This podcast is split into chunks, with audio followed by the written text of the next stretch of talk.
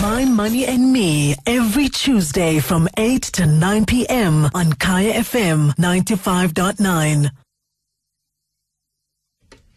Welcome back. It's 22 and 9. Before we wrap up, we're talking to Dr. Tumelo Makama. Makamo. Makamu. Makamu, she is a medical doctor by profession, but she recently made headlines as the doctor will quit her career to follow her passion. She is uh, she's a passionate event and wedding planner with over seven years in the event industry. Also, she has strong organizational skills and she is highly professional.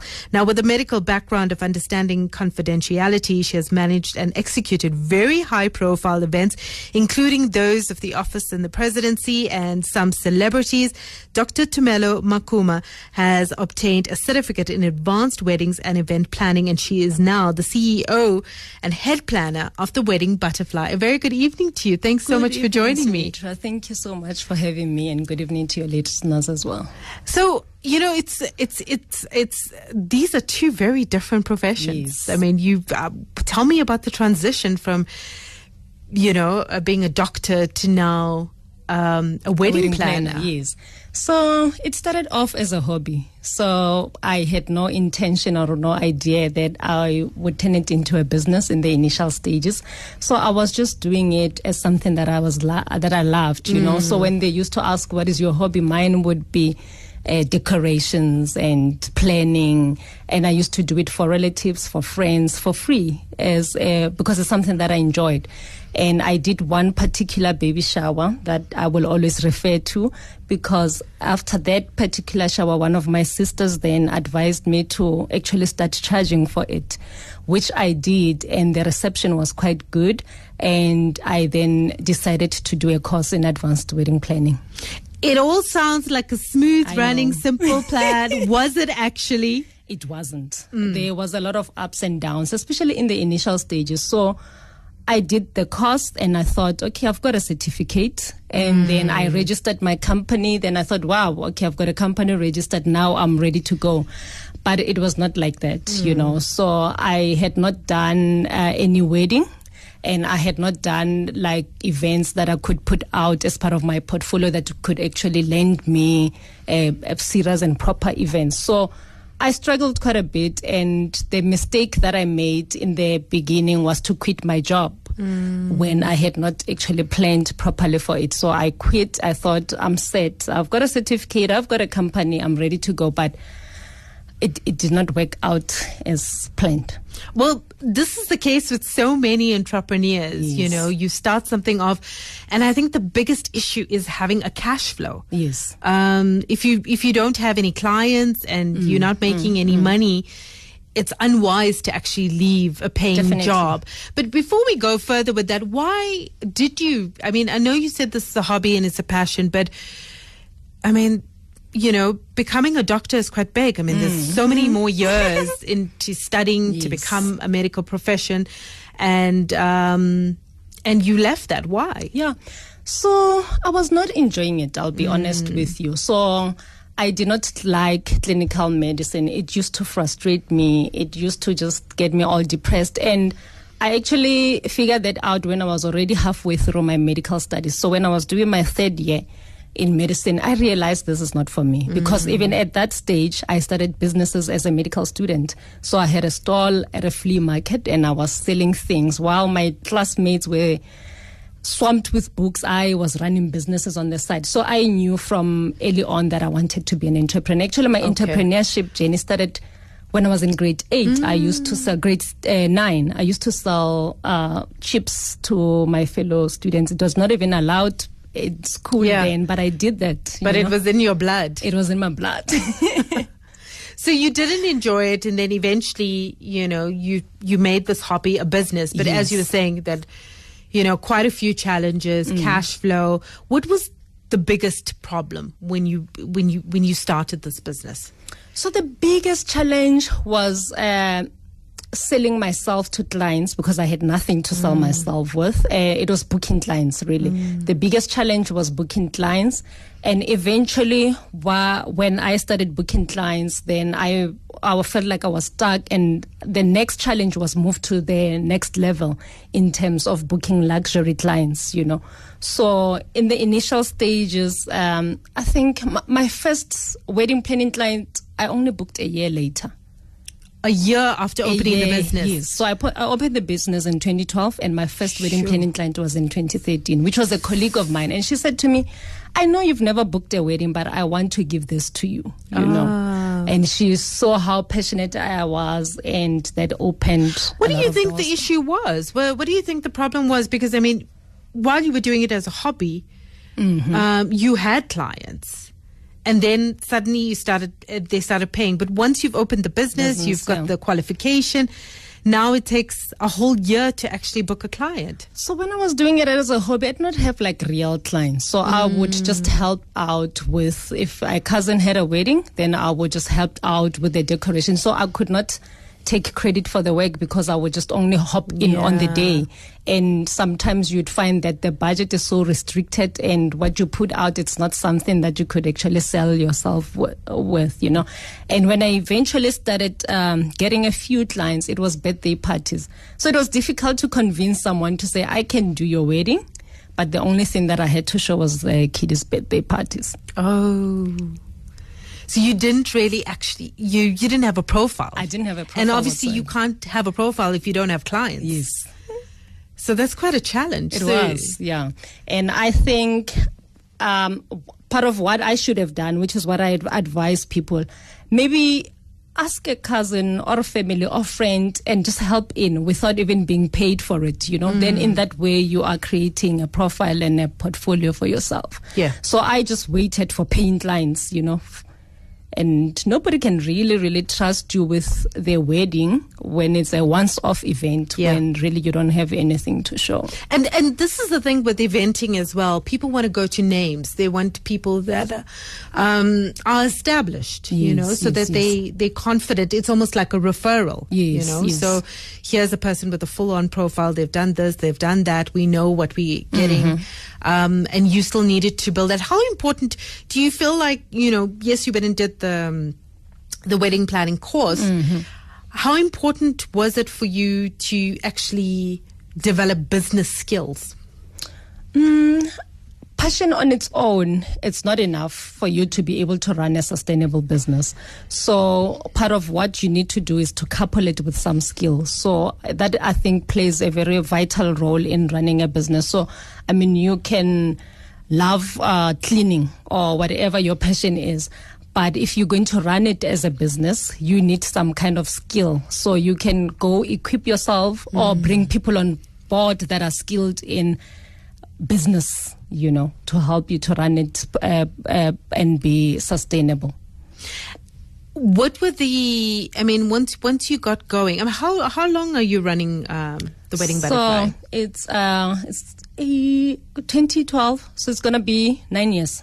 So that's a considerable amount Yes. of time. It's Yes. taking you a long time, but I know you did say that there were challenges in between where you needed to go back to work because Mm-hmm. running a business was becoming so difficult. Tell me about a, you know, what's the typical day for a wedding planner? Hmm. It does not. It's not as glamorous as we put it out to be because I think we don't show a lot of what happens behind the scenes. So there's a lot that um, goes on. But what helps us to manage the day is to have schedules in place. So we, you would have a schedule for suppliers set up and a schedule to run the day. So for supp- for the suppliers, depending on infrastructure if you have to build infrastructure like a that would usually even start on a Wednesday. So your job does not start on the day. So you would maybe p- set up a marquee from Wednesday, put in the furniture on Thursday, finish off the decor and flowers on a Friday. And then on the day, then you have um, another schedule. What time the bride must wake up, what time her makeup must be done, Sure. the bridal party, make sure that every service providers has arrived on time and they know where to go, what to do, and everything is perfect. You know, so that's in a nutshell a job of a wedding planner. And then obviously you have people working under you, but then, you know, in, in order to delegate those duties, you need to have all of these sh- schedules. You need to know exactly what's happening when. I mean, you, you need to have really good organizational skills. Yes, definitely. Yes. And also having schedules but not communicated to everyone is useless as mm. well. So every single creative partner on board must know exactly what they're going to do. So if you have a sound engineer, so they must know already the size of the marquee, a floor plan, where they're going to set up, is there an overflow, how they're going to cater for the overflow and all sorts of things. So you have schedules and all of those things, but also communication because it's not a one man's mm. job. So everything depends on everybody else that is involved. And then obviously you have to work with the wedding couple. And that could be a challenge on its own. if if somebody comes and says, I want to get married in the next two weeks, what do I and you thinking to yourself, I, I don't I can't pull out, you know, rabbits out of hats. We can do a wedding in two weeks. In two weeks. Yes. Wow. So if the with all the funds things are that you there- spoke about. yes. If the funds are there, uh, we can do something in two. Oh, of course, money can make the world go round. But if somebody comes with a very limited budget, That's going to be very hard because mm. remember, if you come at short notice, so we also most service providers would have already been booked mm. out, so we don't have choice in terms of who we can pick, and also we can't even negotiate anything. So we'll just go with whoever that is there. And if we needed to order certain things on time, we wouldn't have had the time. So you're gonna pay a high price, really, for planning your event at short notice. you notice. do also depend on so many other people because I mean, you would be ordering, you need suppliers to deliver on time. If they don't pitch up or they get lost or something happens, then what do you do? if they don't rock up to Yeah. the wedding. Oh, that has happened to me. What if the person doesn't pitch up with the with the tablecloths for the tables? So I've had a wedding where an MC did not pitch up. And this is a person we communicated with throughout the week. Day before we sent a location. Yeah, yeah. And, you know, we sent uh, the schedule, everything. And on the day in the morning, I would usually just like to touch base with everyone mm-hmm. again, you mm-hmm. know, just mm-hmm. to make sure, okay, is everything on track? And I got the shock of my life and he was not coming. Luckily, because I don't work alone. So I had a team of people and we managed to get a substitute, you know. But uh, also, that's a plan of a wedding planner. So the bride did not know that we have a crisis. So you handle the behind the scenes, and the bride is relaxed doing Yes. her makeup in her room. So they don't know that uh, some of the challenges that go behind the scenes. Tell me about the biggest challenge that we're all facing right now. Yes. And especially, I mean, you know, we were looking at this, uh, the, uh, uh, because of COVID, Mm-hmm. um, weddings were suspended recently, uh, the the licenses Yes. that they were giving out. I mean, how does this impact you? I mean, for the last year, everything was so uncertain Mm-hmm. and we're still in so much of uncertainty. How is that impacting your business? It's really, really frustrating. It's very disheartening, and not only to us, but to our couples as well. More especially because you don't know how to plan, what to plan for, for when to plan for anything. I mean, I've got a wedding that is scheduled for end of Feb. And I was talking with my bride today, and she would still really love to go ahead with the wedding, but we don't know if we'll be able to host weddings end of Feb. You know, apart from the financial uh, strain that it has put on us, the emotional part of it is also has been uh, has had a quite a huge impact on all of us. You know, so we still can host weddings. But mm. religious ceremonies are allowed. So what you can do, you can actually have a ceremony now with 50 guests indoors in at a church or at a chapel. And but there can be a party. If you want to celebrate, you can mm. go celebrate at a restaurant because restaurants mm. are allowed to. So, I mean, there's like nothing happening in the eventing happening. industry. Yeah. You, so, how do you manage these times? I mean, wh- what are you doing to get through this time while you wait for more clarification from government? So I've been lucky. I've done a couple of things. So one of them, I opened a sister company, Butterfly Florals SA, which um, specializes in dignified send off. So we've been doing Okay. sort of like luxurious uh, flowers and decor for funeral setups because we realized if we can't do weddings, maybe we can do flowers. And Yeah. that has never been part of our offering in the past. And we've also when we were allowed to do intimate events we did that. There was a time we did drive through baby shower so we would set up on your drive through and people would just drop off gifts and take pictures. And those were quite beautiful. But also what i did recently i went back uh, into the medical field but uh, not i'm not doing clinical work as an occupational health doctor Okay. Well, I suppose that, you know, it, it helps you survive in the meantime. Definitely, definitely. Um, but it's also interesting that you've managed to diversify the business and do other things, use your resources to go elsewhere.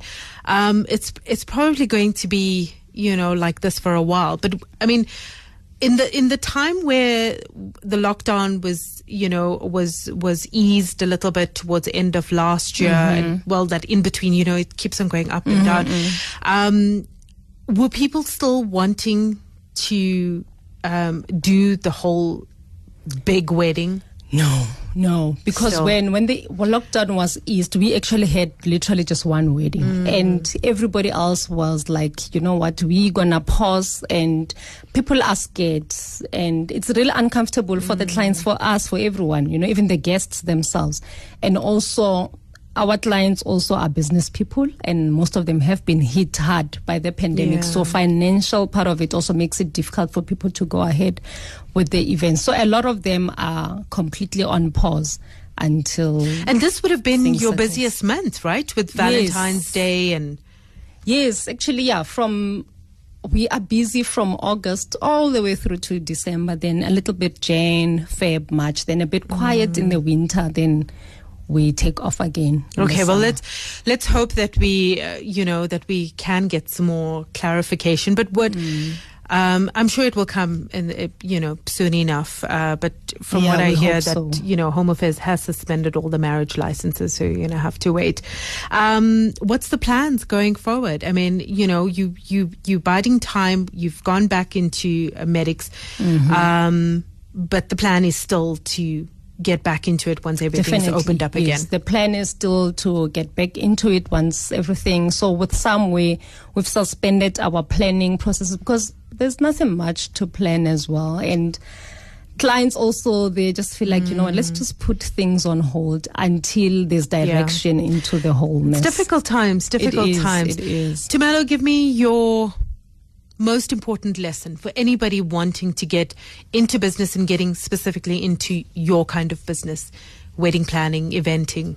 So I would say I think one of the most important things is to make sure that uh, you equip yourself with skill and knowledge. So whether it's through a mentorship or shadowing someone, there's a lot of courses online and full-time, part-time courses and also planning, you know. So if you're working a full-time job, rather plan, seek advice before you actually quit your job and also believe in yourself. So when you believe in your dream, uh, then everybody else will believe in you. Great advice. Thank you so much for your time. Dr. Tumelo Makuma, CEO of The Wedding Butterfly. Thank you so much for joining me this Thank evening so and sharing your money journey with us. Well, that brings us to the end of My Money and Me this evening. I'll be back again next Tuesday. Please be safe. Big Black is up next.